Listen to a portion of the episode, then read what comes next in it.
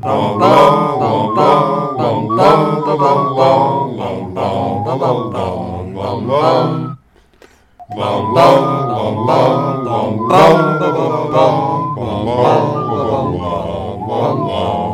back to our podcast within a podcast, pottering around the spectral prophet caught in the glass orb of Mangum Reads. We are three muggles who were previously worried about the brains, which are still awful, but think the bell jar might be the worst. My name is Sarah. I'm joined, as always, by my co host BJ and Spencer. How are you all doing? Uh, fully still trying to catch up. I've now read this chapter twice, and yet there's enough activity here that feels like you could. Every Harry Potter book has that chapter where everything happens. This one's had a couple, and this one feels like it's that doubled up even again. Things, Oh, uh, the the things tentacles happening. of it are reaching into your brain. Is that the? Uh... Sure, yeah, let's go into that thing I still don't fully understand, and maybe I'm better off not. Yeah, it's magic, so those are allowed to be tentacles on the brain. A, a wizard did it. This text runs on that. I mean, to be fair, uh, I don't know if you guys have ever seen like the bodies exhibits and stuff like that, but if you actually look at like the the cranial nerves coming out of the brain, it is very uh, maybe more jellyfish like than uh, octopus, but but it is. Uh, there's a lot of stuff happening. Oh, sure. I just think that it's interesting that they are repeatedly called tentacles and not nerves. At no point do we get the suggestion that these might be anatomically correct. Hey, hey, when a brain flies out of a tank, leaps at you while trailing various thoughts, you get to assign different characteristics to it than an anatomically perfect device. Uh, so that that does remind me, Spencer. Uh, do you remember offhand the difference between tentacles and arms? Not really, no. That's disappointing. Uh, I will look that up later. well, I think the the decision now is that octopuses don't have tentacles; they have arms, and it has to do with the uh, like their sucker complement. We go interesting places on this, but I assure you I will research that later.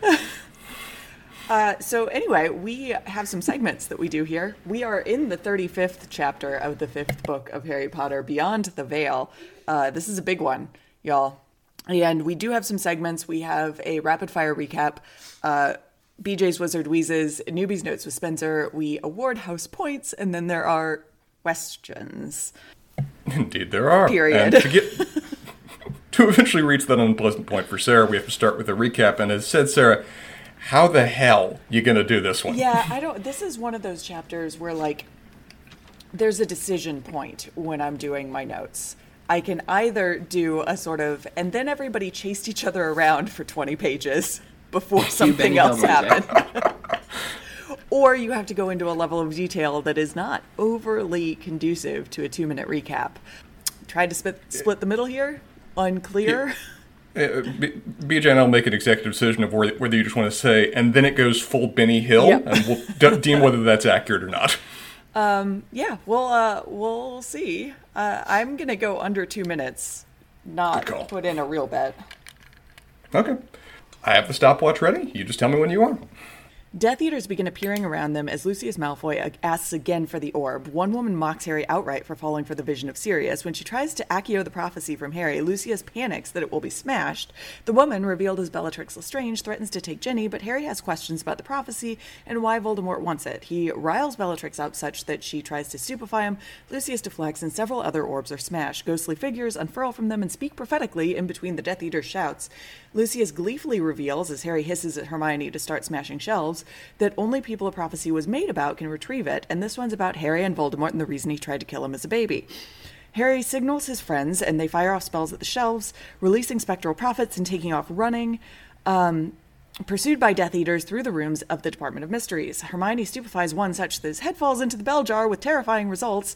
They get trapped in an office where Dolohov through a silencing spell, slashes Hermione's chest and breaks Neville's nose and wand. They escape with Harry ordering Neville to get Hermione to the lift, but Neville won't let him go back to find the others alone. They find them. Ginny's got a broken ankle and Ron's gone funny. They get to the room with the doors at the same time as the Death Eaters and escape into the brain room. Ron's weirdness has him sending brains around the room. It turns out the tentacles are murderous. Harry runs for the room with the dais, and the Death Eaters follow him. He's trapped, trying to bargain with Lucius when broken nosed Neville tries to come to the rescue. Bellatrix is more than happy to hit him with Crucio. Harry is just about to give over the prophecy when Sirius, Lupin, Moody, Tonks, and Kingsley sprint into the room. They're busy dueling with Death Eaters, and Sirius eventually steps in to save Harry from Dolohov. Harry's trying to get Neville out when the orb slips and smashes. It's too far away to hear the prophecy, but Dumbledore himself appears on the scene. The Death Eaters freak, but Sirius and Bellatrix are intent on each other. He's taunting her as he gets hit in the chest by a spell and falls backward through the veil. Harry tries to follow him and is pulled back by his friends. Hell, 152. Oh man. Damn. All right. Well done.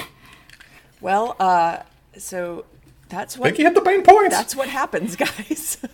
it is what happens. We, we will flush that out more. Thank you, Spencer. I do rely on you to make up for my lacking. The, the eight seconds that you had extra. yes. Uh before we get there though, BJ, what are you wheezing about? You seem to have had a strong emotional reaction to this chapter. Uh, this, this was this was a chapter. Uh, Bellatrix Lestrange is.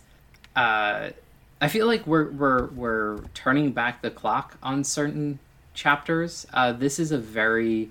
Uh, I don't know, very YA chapter. The the like Well, until the end, I suppose.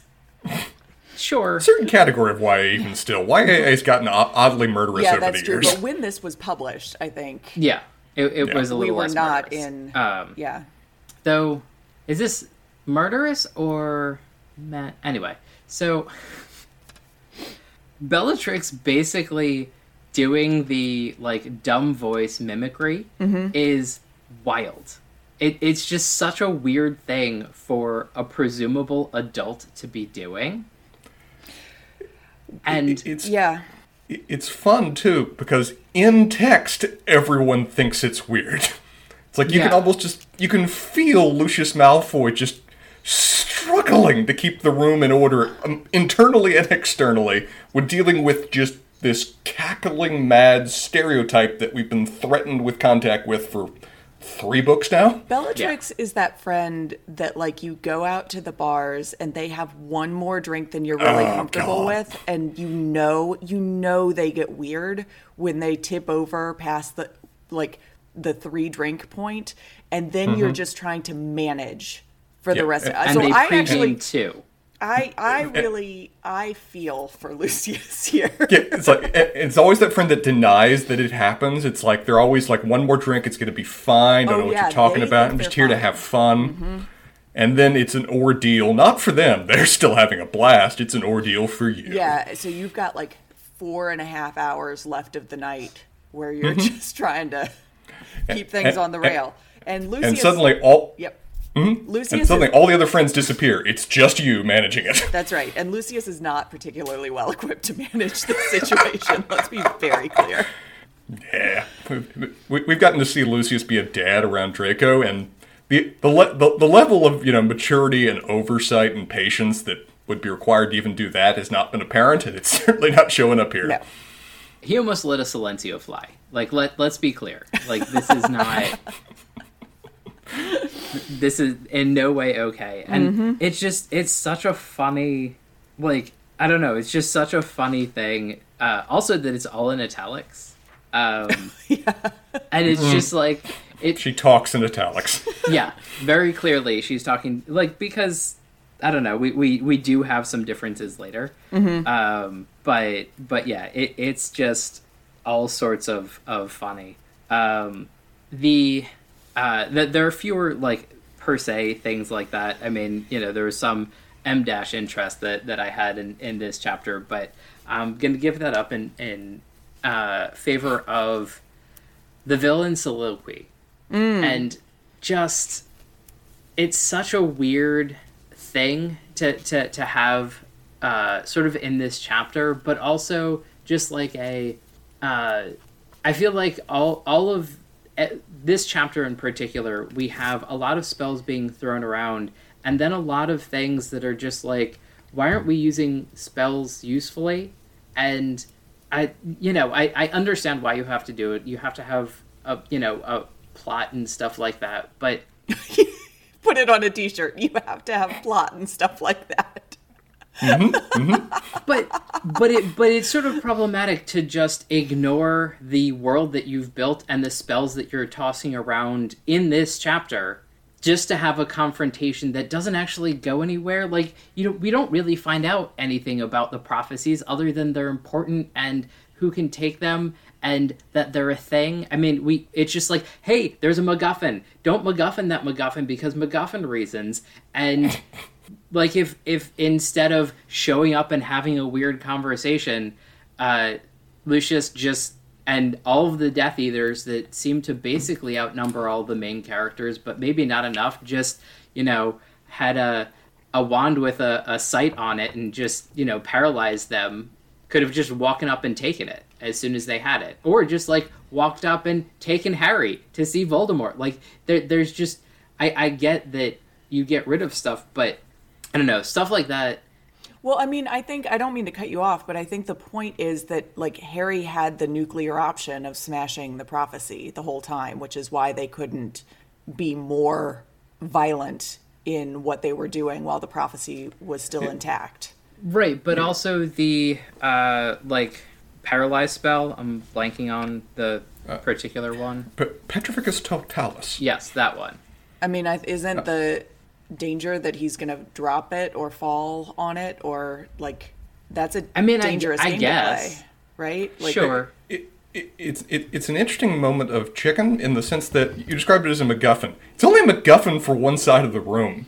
Uh, Harry has no idea what this is or why it matters, nor do we. Which I I delight in the fact that the the entire room of Death Eaters, murderous bastards that they all are to varying degrees, are baffled about suddenly realizing how much Dumbledore keeps Harry in the dark. yeah They cannot understand that what has been their MacGuffin the entire book is entirely unknown to Harry because the guy that would have told him tells him nothing. Mm-hmm. So this is their, you know, what they've been building the entire plot for. They can't risk it for some reason that we don't fully understand. I'm sure Dumbledore will explain it, you know, sarcastically in the next chapter, as he often does after the plot's already resolved. But apparently they're not willing to take any chances with it. if nothing else, the reason is Voldemort said do this, and if you don't do mm-hmm. yeah that, Bad um, thing- things happen. Yeah, I also I really there's something I really am entertained by there are like three people that will say Voldemort for different reasons obviously, but Yeah. it's like Harry, Neville and Dumbledore. And it's such a weird group and like no one else says his name and it's just like you know, it it's too he's too revered or we're too afraid and and the rest are just like, "Oh, you mean this guy?" And they're like, "Oh, no, no, no." um, I also do imagine that, um, not unlike every other children's TV show, uh, there is a lot of death in the Mook ranks, and so if, as we've talked about before, saying Voldemort's name, there's some sort of like minor connection that you have to him, or it sort of alerts him to your presence. That is a very good way for the Mooks to die, uh, as uh, Voldemort is much more likely to kill his underlings than I think anybody else. I would be really curious to see that like death tally of people Voldemort has killed. Um, not not like his minions, but like him killing directly. If it's more of the hmm. Voldemort group or the everybody else.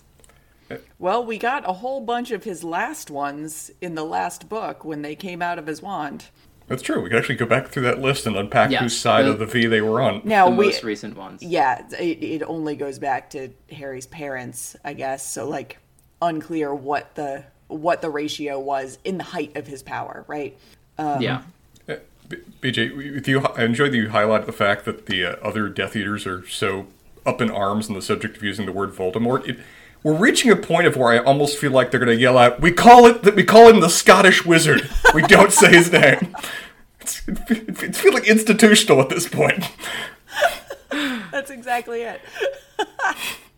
Um, there's also a uh, sense of I'm sure like there there are many other places this is, but um, Spencer, you remember uh, Mom in the Mom Corporation and her Yeah. her three sons?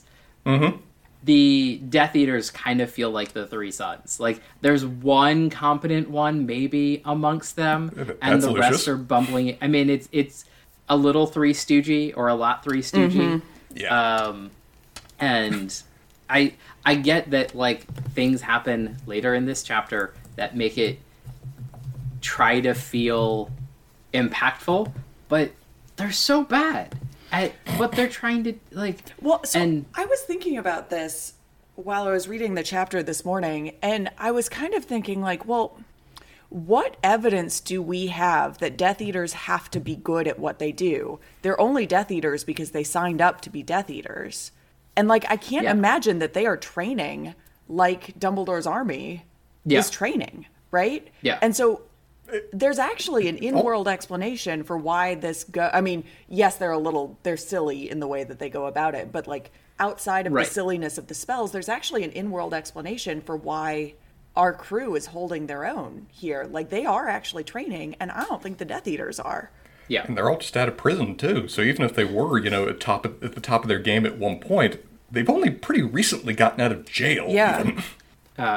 yeah. So I, it's just it's very interesting to me uh, how comical this is, and Yeah. this is like their Yeah. uh, elite team. It it does, um, and I doubt we're going to anger any of the uh, listeners that we have with this, but it does kind of remind me of the uh, pro gun people that just sort of like waddle around with their AR-15s and tactical gear and Yes. like think that they can take on like the police or the army or whatever with you know the weapons that they have, and it's just like They're a sort of play militia. yeah, and that's kind of what this feels like, which I am aware that's not how where we're going in the in the books. Mm-hmm. Like you know, th- this isn't, but this does weirdly feel like Voldemort's crack team is, you know, the basement d- dwellers of of Fortnite sent out to to try and. Uh, Here's here's the uh, non-spoiler spoiler on that. Voldemort feels the same way. yeah, and that's why he's killing all his mooks. Like, it's it's notable that in text that all how many Death Eaters are there in this chapter? There's like Uh, fifteen unclear. or something. Maybe ten to twelve. I don't know. yeah, Because we only get like three or four named. I don't know. yeah, Like, and then six members or so of the Order of the Phoenix show up and hold their own, with Kingsley dueling two people at the same time, as the text, the text says. Because Kingsley is the best of all of us. Let's be very clear. Very fair. And so they're holding their own. It's it's an even give and take, whatever else. And then Dumbledore shows up, and it becomes just infinitesimally relevant Yeah. because now a professional is on scene. So I think, Sarah, it's fu- funny to hear Voldemort's be pissed about this because I think in text we're seeing that these guys are underleveled and overhyped Yes. from what we've been get, hearing about them. Voldemort would like to have better people as well, but the uh, the talent gotta pipeline grind. is not there. yeah. And but it's also sort of interesting to have Lucius there, who is Yeah. clearly competent, Yes. and he's probably also in the like. It'd be nice if it was just me. I'm pretty sure I could have dealt with this. Lucy is actually kind of, I mean, yes, he did stop in the middle of this chapter to have his sort of like, uh, what did you call it, the villain soliloquy? Like, he does Yeah. get caught up in conversation a lot, but he was handling this okay. Yeah. But, but they everybody has their respective skills. He's the one that's you know invested his levels in diplomacy, and it was going all right. Yep. Yeah. And I mean, like, I, I do kind of feel like even with his soliloquy, it would have been fine if it was just him. Because he, like, he would have surprised them with, like, Accio wands or something like that. Yep. And it would have been fine Yep. until, like, things started happening. Yes. Um, so the last thing that will change the books because you know there's the the the joke of you know everybody has a plan until they get punched in the face. Um, there's the everybody can cast spells until they get punched in the face. Um, and Yeah, it was really funny, but also I now know what the most important uh, class is at Hogwarts. and it's speech therapy.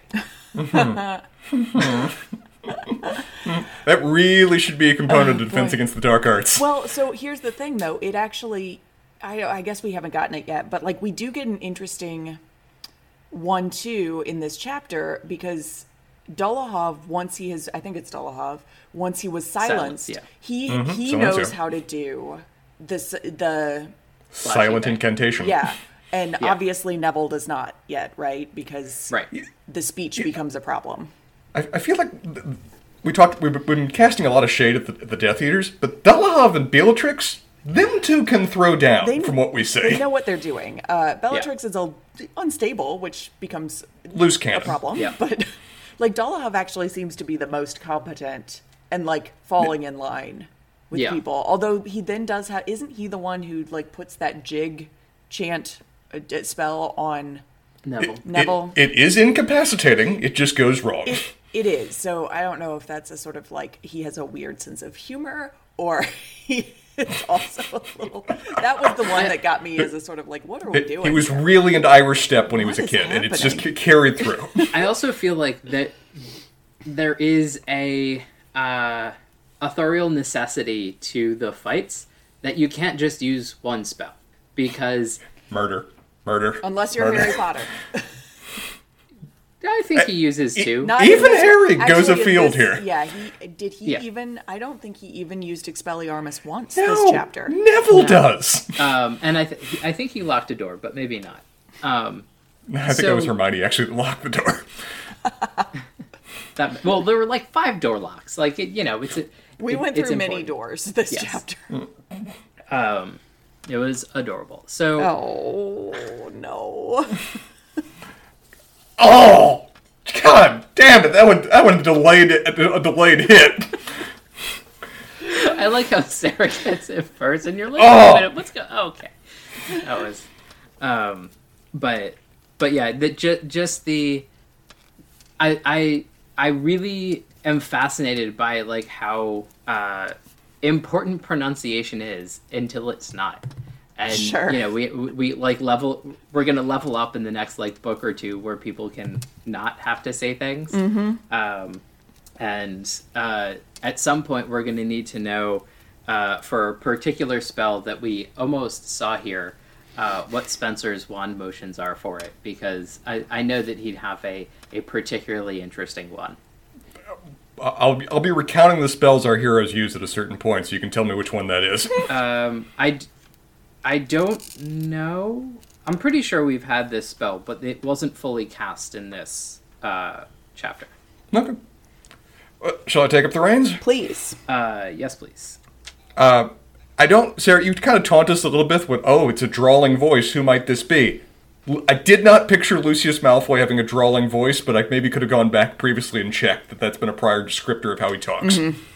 Uh, as Oh, we've said, is he texan we don't know that he's not We don't know that he's not. I suppose that's true. BJ's headcanon just got adjusted. I mean, Their is, family is is, there? a- actually oil money, and they, Run with it. I'm trying to think. Like, uh, would you describe any of the like UK sure they as a would. drawling? yeah. I mean, I think in like I see it a lot in like historical fiction that that is a word that is Yeah. used. Um, That's fair. I'm just trying to Yeah. think of like which which, but I but think I- Texas is, yeah. is so much oh, more entertaining to absolutely. me. I, I, I, mean, I was picturing it was being received pronunciation. If he's actually from Cornwall, I'm having a very fun in- interpretation of the character now. uh, but yeah, we, we, as he said, he's he's doing he is being the Moe of this collection of Three Stooges. He is trying to manage morons, and it Yeah. does not go that great. And his frustration is dripping off the page at every turn. Now give me that there. p- Oh God, just don't Potter. even. No, not Kentucky. We're not going full Kentucky. yeah, that's that's hill country, my friend. Uh, we finally meet Be- Bellatrix Lestrange.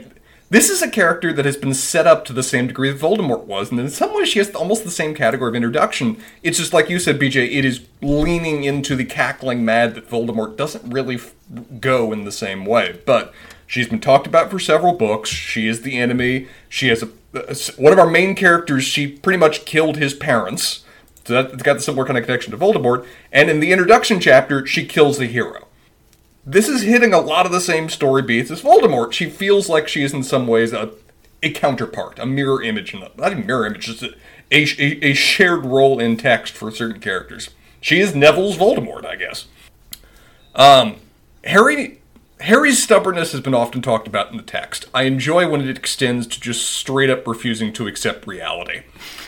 we have a way too long at the start of this of the start chapter. It's in character for Harry, but it's way too long of where he's still demanding that they show Sirius to the point that even the Death Eaters are getting bored with it.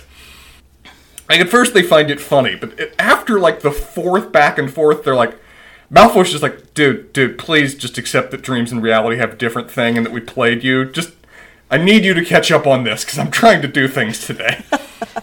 there, there's a scene in Spaceballs. Which that, one? That this reminds me.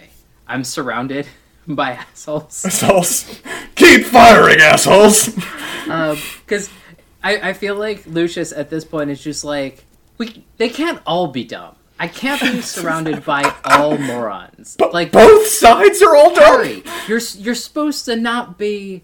Well, maybe you are. Okay, I, I feel like at some point he, he just turns to Hermione and just like, all right, so we're gonna have a conversation. yeah, he's not part of this anymore. He's holding the MacGuffin, but I'm gonna talk with you. Mm-hmm. Can can you explain to Harry? We played you.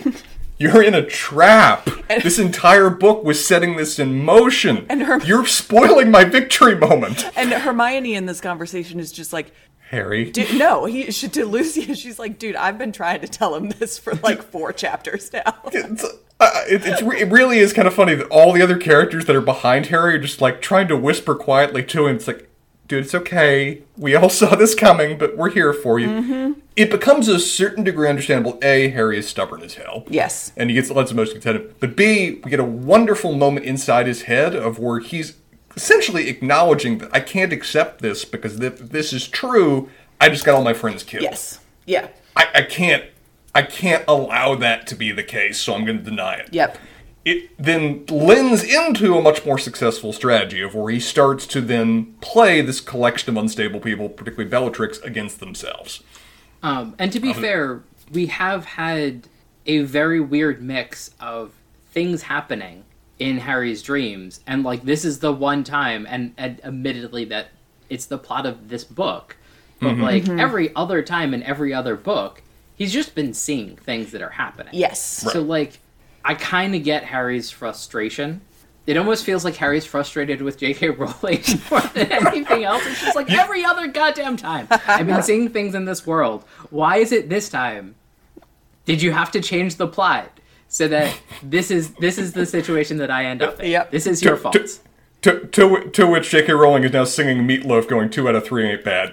Just like you know, I'm allowed to I'm, I'm allowed to to make the exception that proves the rule, and this was set up from the word go. But yeah, it's it. He starts threatening to destroy the prophecy. Effective. He doesn't know what it is, but he knows they want it, so effective to threaten it to a certain degree. Mm-hmm. He asks them to go on villain, villain soliloquies, which they're all way too happy to do because they're villains, and this is a young adult text. Mm-hmm. Um, and they're also just all massively full of themselves, and those people in real life were very willing to talk about how great they are and how this plan's worked out perfectly. He throws out Voldemort's name because he knows that works, and then he taunts them about the fact that Voldemort's a half blood, which the people behind him are horrified that he's doing that, but that is a really successful play because it gets them to pull the trigger and then we go, as said, full Benny Hill. I'm hearing Yakety Sax playing for the next mm-hmm. 20 pages, of, the 10 pages of this, this chapter. Oh no, it everything was 20 goes pages. Down. Don't worry, you got the you got the number right. It it, it went on. Uh, the fact that we're in a room of goddamn prophecies is just interesting. That we did not know this existed. I'm really amused that in text, people in the world don't fully know how this room and the prophecies work. Mm-mm. Voldemort did not know in advance that only the people that are actually in the prophecies can access them. Which is interesting. I feel like that needs to be unpacked or pondered to a certain degree that this is a room that exists. People know this room exists, how this room and the prophecies exist is not much more widely known, even by somebody that is as knowledgeable and in the know or aware of this room as Voldemort is. Um, it's it, it the, the the degree to which this room is intentionally frustrating is rivaling like you know the end of, of Indiana Jones and, the, and Raiders of the Lost Ark of where we're in that giant warehouse they're sealing away the Ark of the Covenant and you just realize there's a room of just nothing but that extending as far as the eye can see so so it be so we shall I'm sure never return to this room along with similar similar things in these stories and as said Oh, we also even get this, you know, very casually dropped by Lucius, you know, as they're part of, they're just legitimately baffled that Dumbledore kept this hidden from Harry. That, dude, you know, part of the reason your parents were killed and that, you know, we tried to kill, the Dumbledore tried to kill you is because of this room, right? And because of these prophecies? Dude, Harry's like, okay, I'm actively under threat, but I'm going to file that one away for further pu- un- unpacking, because no, I did not know that. I feel like What? this chapter is overall, yes, it's a chapter that things happen in, but it is the chapter where J.K. Rowling figured out that Harry had gotten to terms with too many things in his life, and this is the mm-hmm. chapter in which Harry gets more things to ponder. Oh, you were feeling comfortable with things? Can't have that. Uh, and then let's just. And that's it- what it- Lucius says in exactly that accent. all right now. Uh, and then there's a gunfight. Yes. Straight, straight up, you know, Boondock Saints. And then there is a gunfight. Mm-hmm. Uh, and you know what? Our plucky team puts up a good scrap. Like Sarah, as you're saying, they've trained, and we get to see them just throw out a variety of spells in a. I don't think we've ever seen characters throw out this variety of spells this fast in any prior chapter of this text. I mean, I wrote it down, just the ones our heroes use, but they use Reducto, they use Stupefy, they use Colloportus, which seems very specific, but that's a spell they got. Expelliarmus, Accio Wand, Silencio, Petrificus Totalus, Accio Brain. That one doesn't go so great. Protego. The list is just insane, but it does show that the main thing we've been seeing them do at all the off moments is training for exactly this occasion. And it works out well in their favor compared to people that probably have a higher threshold of power but are overconfident and out of practice. And they quickly get caught with their pants down against kids that they're expecting are going to be pushovers, but turn out to be competently trained professionals. Uh, Sarah, you noted that uh, Ron is acting weird at the point that we reunite with him later on in the text. Yeah. Let's be honest. How weird is it, really? I like this that feels like. we never get what was cast at him, right? So Did, maybe does wasn't he just have a con- Does he just have a concussion? might be concussed. Yeah, this might be just like a regular Muggle problem. We, we, we hear Luna describe that. Uh, was it is it Ginny that actually has her like her ankle shattered or something? yes. They just may have just gotten the shit kicked out of them. That's, we're, just, we're now arriving back on text. Yeah, that might be it. I also like that Ginny tries to pull it's only a flesh wound with her ankle too. It's like, no, no, that's that that is not how a broken ankle works. No. We're talking about incapacitating injuries. That qualifies. Yes. Uh, and we talked, BJ, you talked about you know the importance of you know maintaining diction despite injuries in the wizarding world. I, I'm going to give Neville some credit here. The man goes strong even with a broken nose. He doesn't play a perfect game all chapter, and fate inevitably has it out for him that things are going to go wrong at various moments. But, if nothing else, his character arc when it comes to Moxie has now just gone off the charts. I mean, he's staring into his Voldemort, his personal, metaphorical incarnation of death and pain, who's threatening him with the exact same torture that was inflicted upon his parents. And he's yelling at Harry, Harry, tell them to get bent. They're threatening to murder me here in front of you. I want you to tell them to piss off. And he's even receiving unforgivable curses. And the next moment, after being literally tortured, he is using a wand that he can no longer use to cast magic because his nose is shattered here in front of us, and he is stabbing Death Eaters in the eye with it. Harry, it's saving Harry. Harry's thinking, I'm dying. Why is none of the order paying attention to the fact that I'm dying right now? And here comes Neville jabbing a guy through the mask in his eye with a wand. Mm-hmm. Neville has proven himself a hero in a way I never could have expected start started this text. Neville's always been my guy, and I'm just grinning ear to ear as I'm seeing him just continue to rise to the occasion, despite fate just legitimately having it out that I'm going to devise all means by which you can fail. And at this point, Neville's just realizing that and giving fate two middle fingers and charging in. Neville is So the having a good book. Yes. Yeah.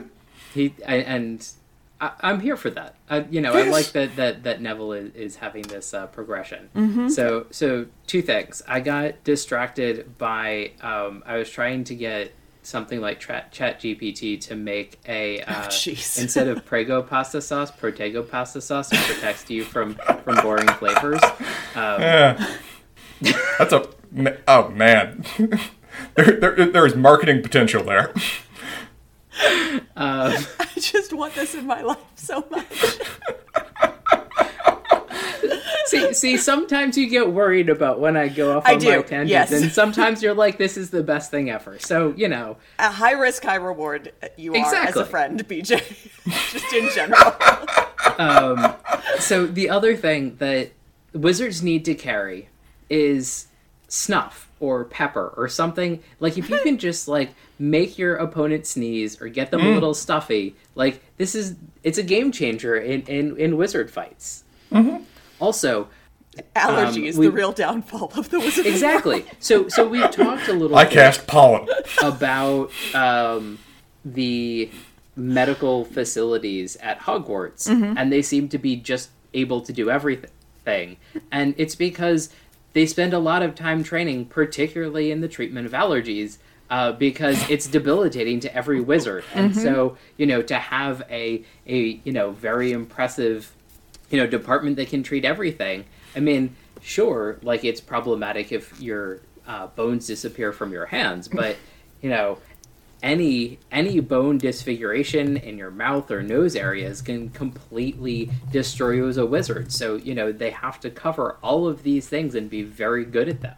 We actually didn't know what a risk it was for Hermione to continue shrinking her teeth back Yes. It could have changed the way she talked. It could have changed her entire trajectory as a spellcaster. Um, also, very funny that I wonder if we don't see more cats as familiars because enough people are allergic and then they can't cast spells. I, it's it's not going to be my head canon that when Madame Pomfrey goes into her back room to put together her various potions with Rel, she just opens a big cabinet and there's just Claritin in there, and that just fix, ready to fix the problem. I. Hermione has a, a decent chapter, but I'm going to highlight one moment. Mm. So, like you said, that bell jar and that just wall of you know time turners, everything else. Yeah. That's horrifying in a way the text only occasionally explores to see what that guy goes through and having that pretty vividly described as watching that in motion mm-hmm. too. Uh, but possibly the single most eye-rolling line in the entire history of these books is Hermione yelling out, Harry, you can't hurt a baby. Why? Why, J.K. Rowling, why did you throw that in? It completely broke the flow of the chapter for me to have that just level of forced humor, eye rolling line put in the middle of it. That that was a low moment for me in the chapter. It was not good. It it was not good.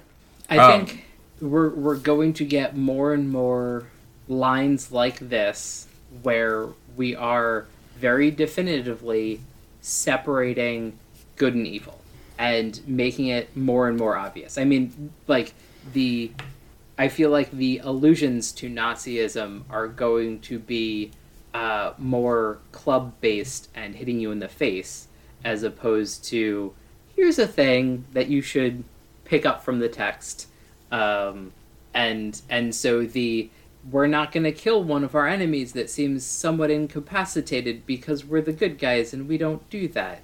Um, I think is more going to be written in text rather than implied. I'll be interested. I, I don't have an answer for that necessarily. I'll be interested to keep track of that as we keep going yeah. because I'm not.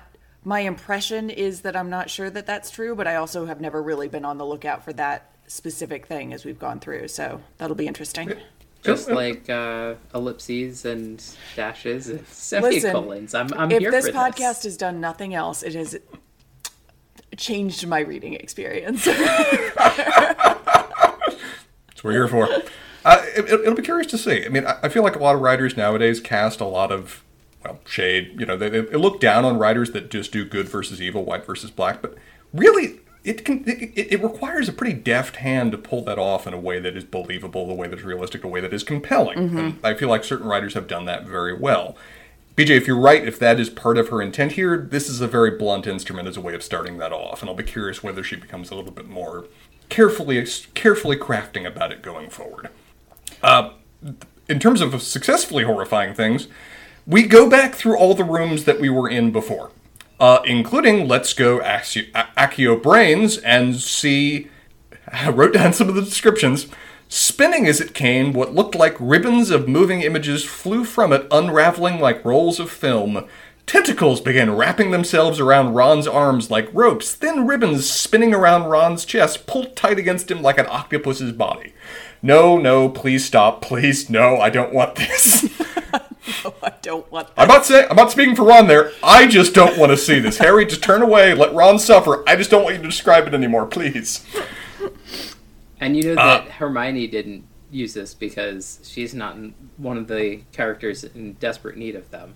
Mm-hmm.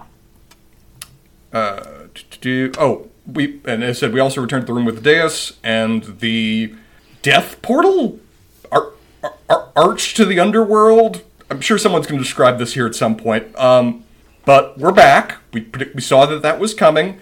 All of the bad guys is simple. Our main characters are doomed. Neville's trying to help, but there's only so much that he can do. And then the cavalry arrives. The Order of the Phoenix is here. They are on site. There is another gunfight. In terms of the moments that I expect will just be incredible when put on film, I'm picturing this one.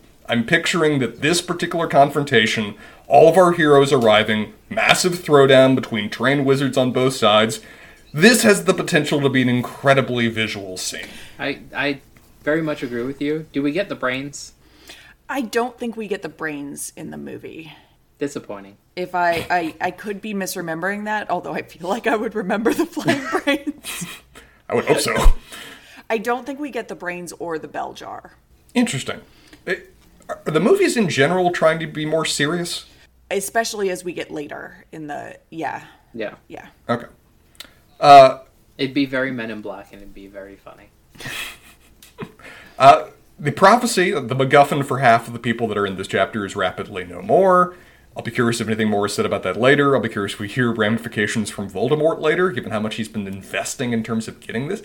That man is really big on the subject of prophecy. That is just like a big deal for Voldemort in a way that it just isn't for other characters. Mm-hmm. It's also kind of weird how prophecy doesn't seem to factor into the wizarding worlds yeah. at all.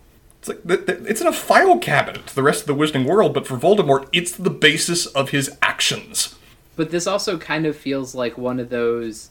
This is a super powerful thing that could affect everybody in the like wizarding world, and so as the patriarchal people that we are at the Ministry of Magic, we have decided to file it all away so no one gets to deal with it.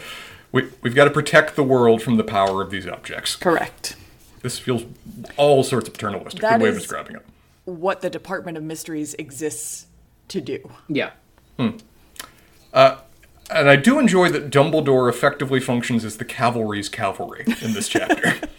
uh, he arrives and everything just becomes utterly broken. We we, we had Dumbledore. I, I, enjoy is acknowledged in text as a game breaker. Mm-hmm. He can't show up that often because he's too powerful. He resolves the plot by the immediate factor of his presence. The moment he arrives in this battle, all the Death Eaters look realize they're screwed, try in a half second to do something about it, and Dumbledore just waves his wand, and the battle basically ends. Because mm-hmm. he is that. Wizard God has arrived on scene, effectively, and he fixes things. Fixes now, in, some things.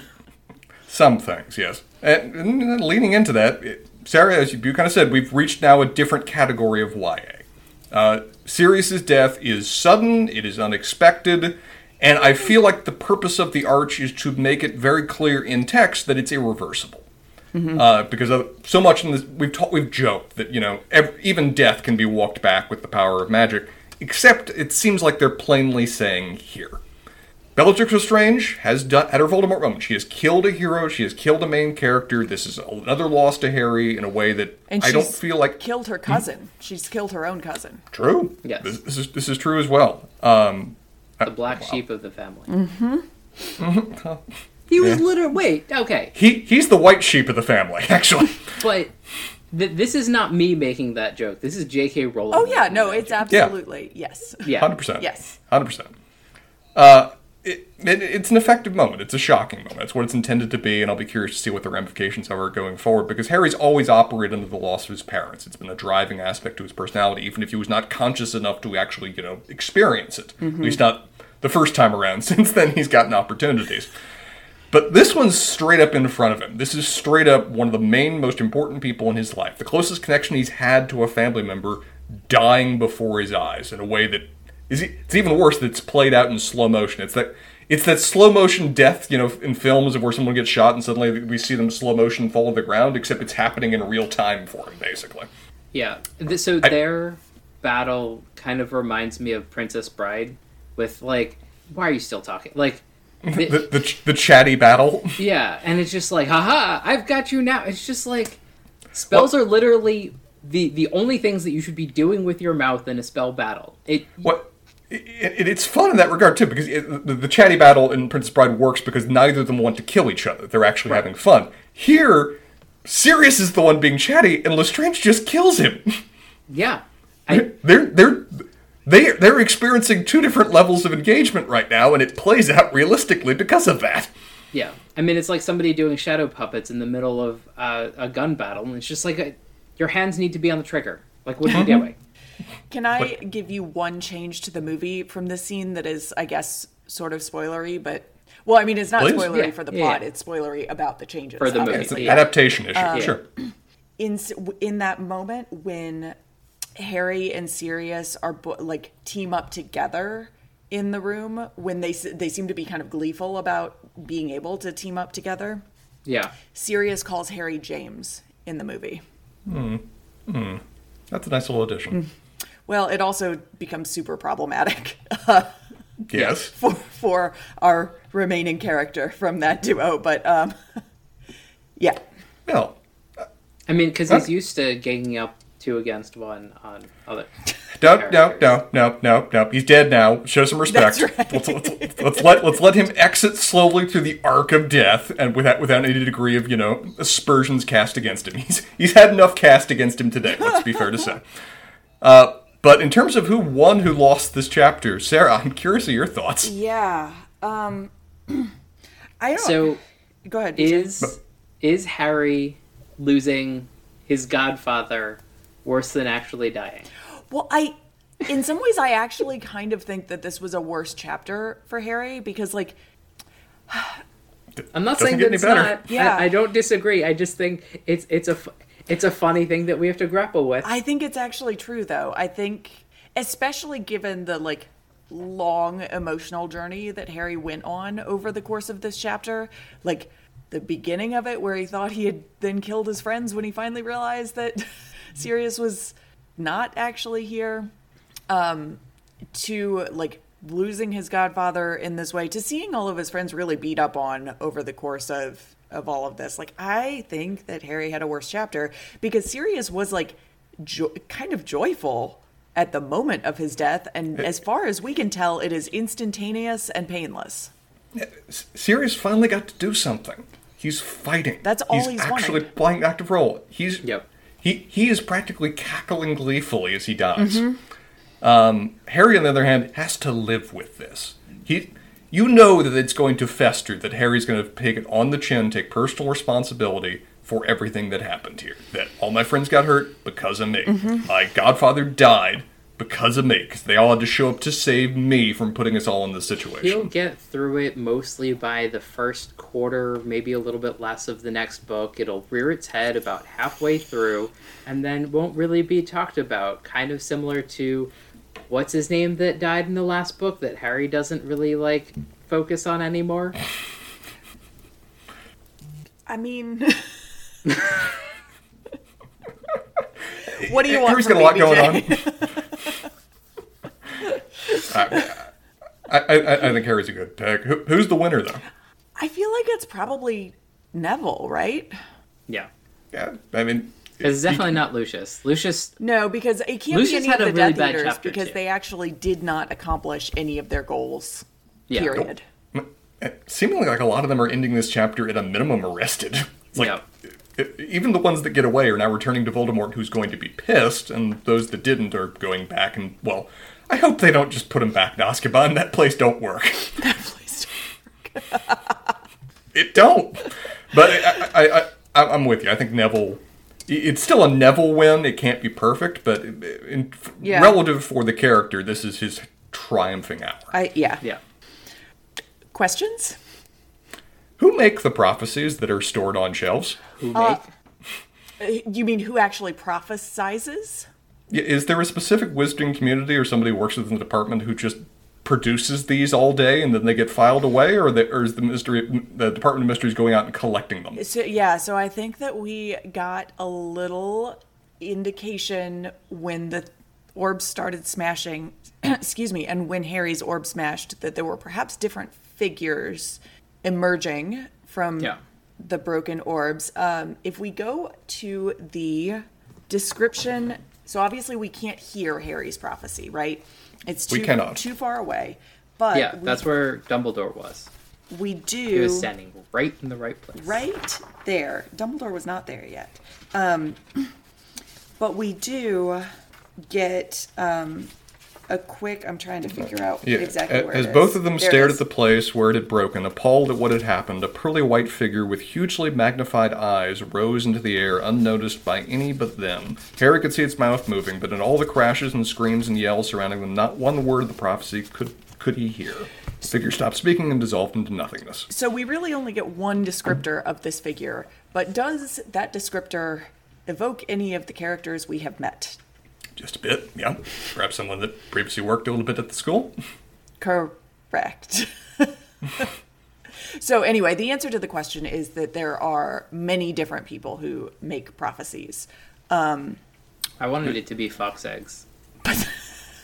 What? i- If it is indeed the person that we're thinking about, even Dumbledore has talked about, you know, she has true sight, but it's only so often that she comes across a, cor- a correct reading.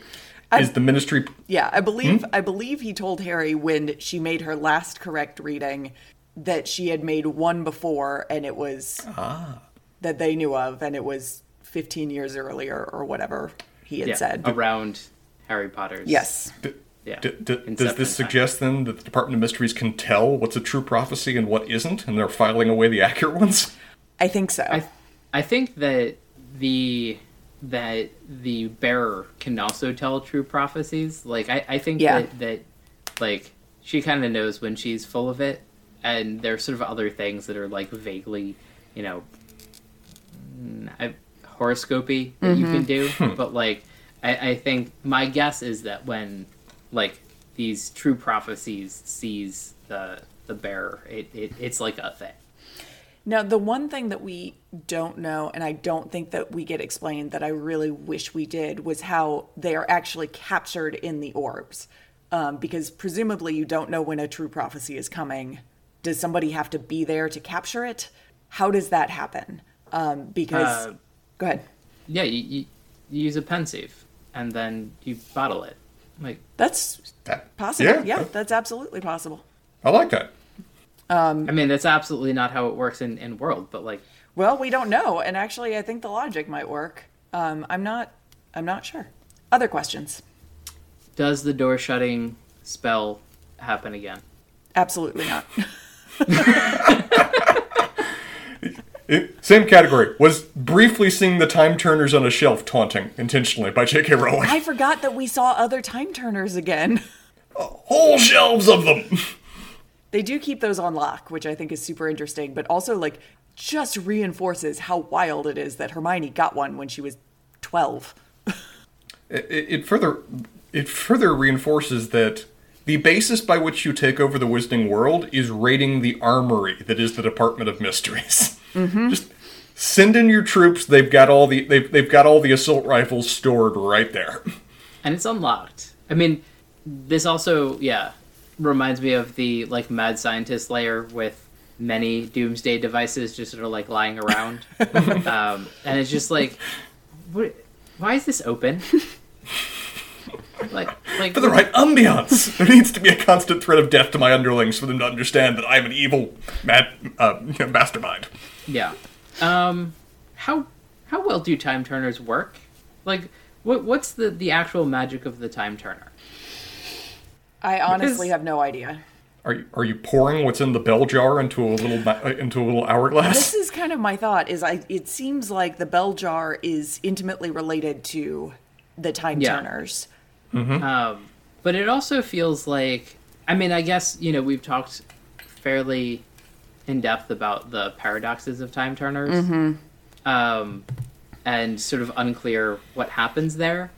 But if there was ever a time to turn back time, Yeah, I think that would be extremely problematic.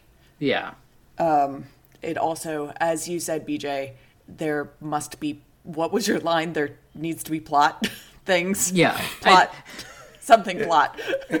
This is one of the ones I appreciate artifacts, in-world artifacts like the Ark that are not very well explained, that have, this kind of malevolence associated with them, that are a factor of the world that we're just now encountering in a way that isn't just so obviously Chekhov's gun or just obviously a one-off. It's like this is, this exists in the world. This isn't purely for plot, mm-hmm. but you also can see the plot value of this. Yeah. This is meant to make it unassailable that this death cannot be walked back. That this is the ultimate death object. Yeah, it's it's not to to your point, Spencer. It's actually not super clear to me, given how everybody seems to be treating this portal and veil, that going back in the time turner would even be able to do anything right about this. Yeah, that's fair. So, uh, I, Sarah, I, I, Spencer, I'm I'm going to apologize to you a little bit, but and I do this enough to you that it's fine. Um, Uh, so are we bashing on Tolkien? Go on. no, no, no, no, Oh, it's something different. uh, something different. Um, I mean, there's an author that supposedly, uh, if you can uh, wade your way through the works, did good versus evil fairly well. Um, no, but the it was the example I was referencing. Yes, go on. uh, the green spell. Uh, I mean, we almost saw that, but isn't that a sort of similar uh, veil? Uh, Oh, Avada Kedavra. Yeah, Yeah, I think I think so. Um, yeah, I don't think there's any going back. There's no. I mean, like a there's no magical going back from that, and then that one is unclear what would happen with the time turner. to Yeah, if I mean, you I- could prevent the spell from being cat. Like I don't. sure. I I, don't I, I think the the time turner thing, we just have to accept that like there's the it's all in world. Like time turner things all happen at the same time. It's all in world. It doesn't you. It's. Yeah. not. We're gonna obviate the paradoxes as a you can't change it. Like that is what happened, Mm-hmm. and we sort of see that with uh, like things going on in parallel. Yes.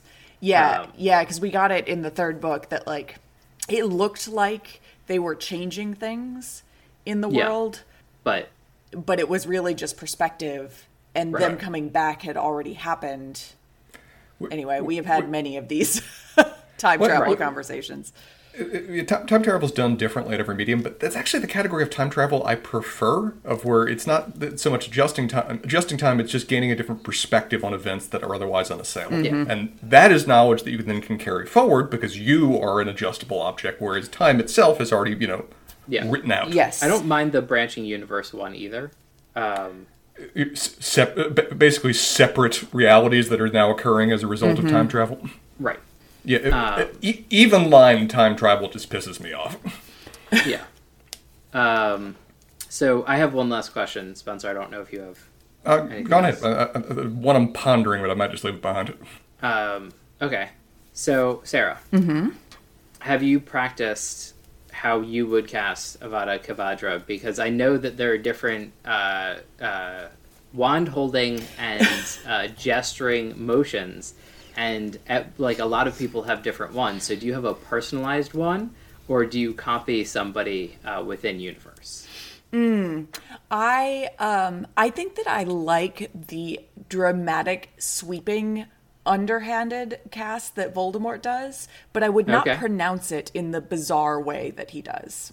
Okay. Um, At least in in in the movies, he frequently like, and there are many, many, many memes and uh, Oh yeah, I've Instagram seen reels a about whole lot of this. them. Yeah, yeah. Like it's become like I, I'm probably a little late to the game, but yeah, it, it's a lot of Instagram right now. Um, Yes. I, I also imagine there being a very funny anime adaptation that does the like immediate like sword draw and put away with with that. Oh yeah, you would Um, think so. that, quick draw that's gotta thing? Be, yeah, uh, that that's going to be like the funniest thing. Yeah, but um, in in the movies, Voldemort does at least for hand gesture, and this is great for an audio medium, but my co-host can see me. now, Go on. Does a big sort of from above to below, um, an almost like eviscerating motion that I find appropriately dramatic, um, and seems It- like it, it- would be quite satisfying. Uh, so what you're saying is it's unsurprisingly underhanded. It is unsurprisingly underhanded. Um, correct. Qu- question about this: Voldemort in the movies, he's played by Ralph Fiennes, right? Mm-hmm. How does he do? Oh, he's incredible. I mean, it doesn't surprise me. He's, Yeah. he's, he's Yeah. an excellent actor, but it, it seems like it'd be a difficult character to really, you know, portray in a way that's grounded Yeah. in terms of like a visual medium. I think he really gets it on the nose.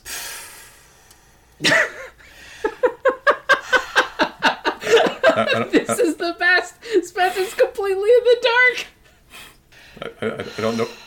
I, I, I, I'm, try, I'm thinking I'm, there might be some way I can understand that one, but I don't really get it. Well, we do get uh, descriptions of Voldemort coming back uh, with a snake-like nose, How? which essentially means that he is noseless. Oh, they play that up in, in terms of how he's portrayed on screen. They do. Oh, yeah. do they ever? Yeah. Um, but I actually kind of love it. Like, I mean, it's a little silly, but I think it, he it, they do a good job with him. Um, like the costuming and the makeup is really good, and um, he does a really good job of being like a little unhinged in the way that you should be to be the Dark Lord, but also like not a Bellatrix Lestrange unhinged. Um, he really is a kind of like that figure that is just obsessed with with power and control. Uh, I don't know. I think it's really, I think it's really he. d- I think it's really well done. Um, and So- then what's her face plays Bellatrix Lestrange. Well, don't tell Spencer who it is, because I mean, I, once I knew who it was. oh, you can't I- see anything else. Right. Yeah. So, so I'm very curious to know what your impression of Bellatrix Lestrange is. Like, what do you picture Bellatrix Lestrange as? And then we'll tell you who the actor is, and you'll be like, "Oh, I can't see anything else now." Well, sh- sh- should we save that until actually we're starting to watch the films then? Yeah, let's do that. 'cause No. you, well, Okay, yeah. because Well- you're going to get a lot of Bella. Spoiler: You're going to get a lot of Bellatrix moving forward. So if you want two books and a bit of having somebody Yeah, in your fair. head, Well, I- there's a few actors I know just because it's bled through that I've like. I, for, for Ralph Fiennes, I just read his filmography at one point because I was seeing him in other roles, and that Yeah. one was on the list, Yep. so Yeah. cou- couldn't avoid that one. Don't actually know who Bellatrix Lestrange is, Okay. so let's let's keep that one separate for the time being. If you guys are warning me out, it's Yeah. gonna bleed in. oh no, when Oh, you find out, you're going to be like, oh yeah, of course. Okay, but I'm pi- Bellatrix Lestrange was the one one I figured had to get away. So no big spoilers when it comes to there. The rest of them, I'll be curious to see what other Death Eaters make it out. But Let's- let's let's do the uh, Favorite The, the re- let's do let's do the reveal of what the next chapter image is. Chapter thirty-six, the one, the only one he ever feared. Oh, they're throwing down. They're throwing down at close range like they're using swords. Yeah, these actually in this image, these wands are bizarrely long. Th- th- This, this, this isn't a this isn't a spell fight. This isn't a wand fight. These guys are straight up using British cane fighting techniques right now. We are going full Victorian. I in wrestling, I believe that is the kendo stick has come out from underneath the apron. It's now it's that's the moments of- version I would watch. It, it, it's, it's one of those moments of where um, I, I really enjoy the old Sherlock Holmes stories. You know, Sir Arthur Conan Doyle is a great writer, and they're very fun stories. But they're, they're, they're in some ways they're very much a product of their era, and like in terms of like the martial techniques Mm-hmm, used. Of like one of the things that Arthur Conan Doyle says that Sherlock Holmes is really good at is he's an expert cane fighter, because that was just in for that particular era. Of course. The but yeah, I you drawing know, I, I, style makes it look like they have petticoats on. It does. These are like actually very full robes. Like, one, one, one thing I just really love is that Voldemort just straight up has a shield. Mm-hmm. I feel like shields don't appear often enough in fantasy, and, you know, hey, it'd be useful if he actually did just physically carry around a magical shield. yeah. Well, I mean, he's holding it really funny, but you know, what can you do? I, I, I got to say, we've been building up the idea that these two. I, I didn't honestly think these two would ever really get into a fight. So if we're to see this in the next chapter of the two arguably most powerful wizards in the setting dueling with each other, I better see some like straight up reality deformation. I better straight up see that aspects of the ministry start coming apart around them, and I really better see that in the film because otherwise I will be disappointed. Well, that's what I was going to say. I actually can't remember a lot. I mean, I know what happens in this chapter, but I don't remember exactly what happens in the duel in this chapter because, like you were talking about with the possibility for the film in the chapter we just read, this upcoming chapter is extraordinary. Wild. And yeah, yeah. Um, I also think it's interesting that they're really playing up the snake aspect because his eyes are very uh, like they're not in the right place for a human, He, uh, which I um, think is a he looks like uh, Jawa. He, he does. is Yeah. Jawa. it is the Jawa flashlight eyes. which is a little disconcerting to me because I find the Jawas to be adorable. And, Oh, you cute little Voldemort. that, man, Jawa diction be a hell of a thing for wi- for spellcasting. oh my gosh, yeah. So, all right, well, this has been fun, y'all. It has. Looking forward to the next chapter with you. Bye, guys.